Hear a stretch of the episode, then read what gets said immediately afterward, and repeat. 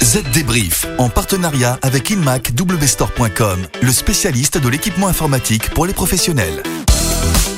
Bonjour tout le monde, on se retrouve cette semaine pour une nouvelle édition du Z Débrief, votre podcast de la transformation numérique.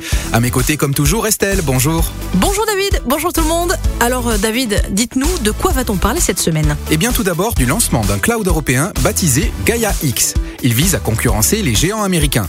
Puis il sera question de la captation de données par les GAFAM et d'une étude qui révèle l'étendue de leurs connaissances sur nos habitudes. Nous verrons aussi comment la crise du Covid-19 a révélé l'utilité que pourrait avoir la 5G pour faire transiter de la vidéo sur les réseaux sans fil, mais aussi comment les projets open source sont de véritables cavernes d'Alibaba pour les pirates informatiques. Enfin, on vous dira pourquoi votre PC ne bénéficie pas encore de la dernière mise à jour de Microsoft. Voilà pour le programme du Z Débrief. Allez, c'est parti dernières infos.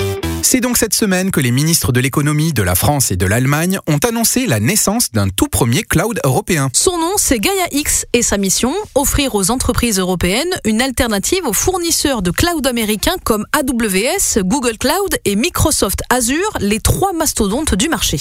Mais pourquoi créer un cloud aux couleurs de l'Europe? Quel intérêt? Selon les initiateurs du projet, il doit permettre de garantir le partage et le traitement des données sur la base des valeurs et des standards européens. Alors quels sont-ils? Ouverture, interopérabilité, transparence et confiance. Les clients pourront par exemple disposer de données partagées entre les constructeurs automobiles européens, ce qui devrait, selon les deux ministres, rendre les voitures plus sûres et plus fiables. Reste à savoir si les entreprises européennes qui ont découvert l'attrait des clouds américains accepteront dans les mois à venir de changer de cloud. Et le cloud n'est qu'un pendant de la puissance des GAFAM, soit Google, Amazon, Facebook, Apple et Microsoft. Une étude récente révèle l'étendue des données collectées chaque jour par ces géants du numérique.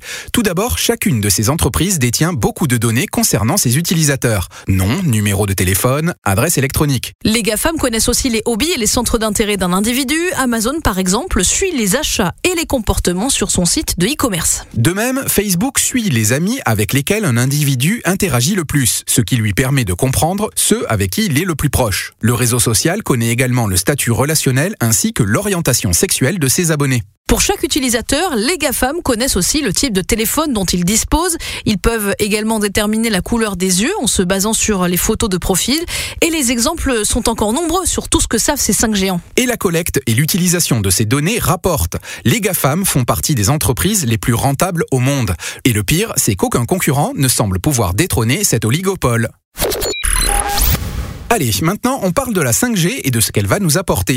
La pandémie a confirmé ce que de nombreux analystes pressentaient, c'est la vidéo qui fera le succès de la 5G. Selon une étude commandée par Nokia, le développement des visioconférences amène 83% des entreprises à considérer la vidéo comme un cas d'utilisation convaincant de la 5G. 90% des utilisateurs jugent les flux vidéo de haute qualité et ininterrompus comme un aspect très précieux que pourrait apporter la 5G. Bref, tout le monde en veut. Mais la 5G a d'autres avantages. Cette même étude montre que 67% des professionnels de l'éducation trouvent attrayantes les expériences éducatives interactives. Enfin, 74% des organisations qui utilisent des flottes de véhicules pensent que la 5G peut aider sur les véhicules connectés. En cette période où le mot d'ordre est télétravail, il vous faut un PC léger et performant. Il est temps de changer pour un PC nouvelle génération équipé de Windows 10 Pro et de Microsoft 365. C'est la combinaison gagnante pour faire passer votre entreprise à la vitesse supérieure. InMac Store vous accompagne et vous conseille. Alors rendez-vous sur le site inmacwstore.com et boostez votre activité. Le chiffre marché. Il est consacré aux vulnérabilités qui se trouvent dans les projets open source les plus utilisés. Un rapport baptisé The Dark Reality of Open Source montre qu'elles ont doublé en seulement un an. Selon ce rapport, sur 54 projets étudiés, on est passé de 421 vulnérabilités en 2018 à 918 l'an passé, soit plus du double. C'est énorme. Alors pour les adeptes des logiciels libres, pas de panique, cette étude ne porte pas sur les projets tels que Linux, WordPress ou encore Drupal. En revanche, les utilisateurs d'outils tels que Jenkins, MongoDB, Elasticsearch, Chief, GitLab, Spark ou encore Puppet ont du souci à se faire. Surtout qu'en plus du nombre de failles, l'étude met en avant la lenteur dans le traitement des failles. Il faut 54 jours en moyenne pour qu'elles soient signalées. Et pendant ce temps, les pirates se régalent. Et c'est d'autant plus inquiétant quand on sait que les projets open source font désormais partie de 99% des logiciels commerciaux. Conclusion, des améliorations sont plus que nécessaires dans la façon dont les vulnérabilités de sécurité sont traitées dans les projets open source. Ça peut toujours être utile.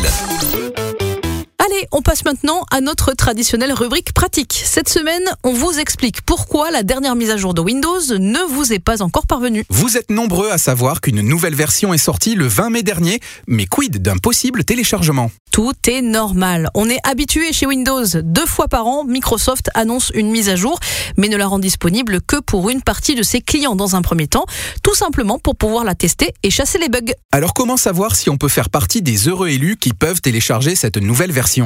Dans les paramètres de Windows 10, recherchez la fonctionnalité Windows Update. Là, un message vous avertira de la possibilité ou non pour vous de télécharger et d'utiliser la nouvelle version. Sur ce, on se quitte, ce Z débrief est terminé. On se retrouve dans 7 jours. D'ici là, si vous avez des questions ou que vous cherchez des infos sur l'actualité du numérique, une seule adresse zdnet.fr. À la semaine prochaine. Bye bye. Z Débrief, en partenariat avec InMacWstore.com, le spécialiste de l'équipement informatique pour les professionnels.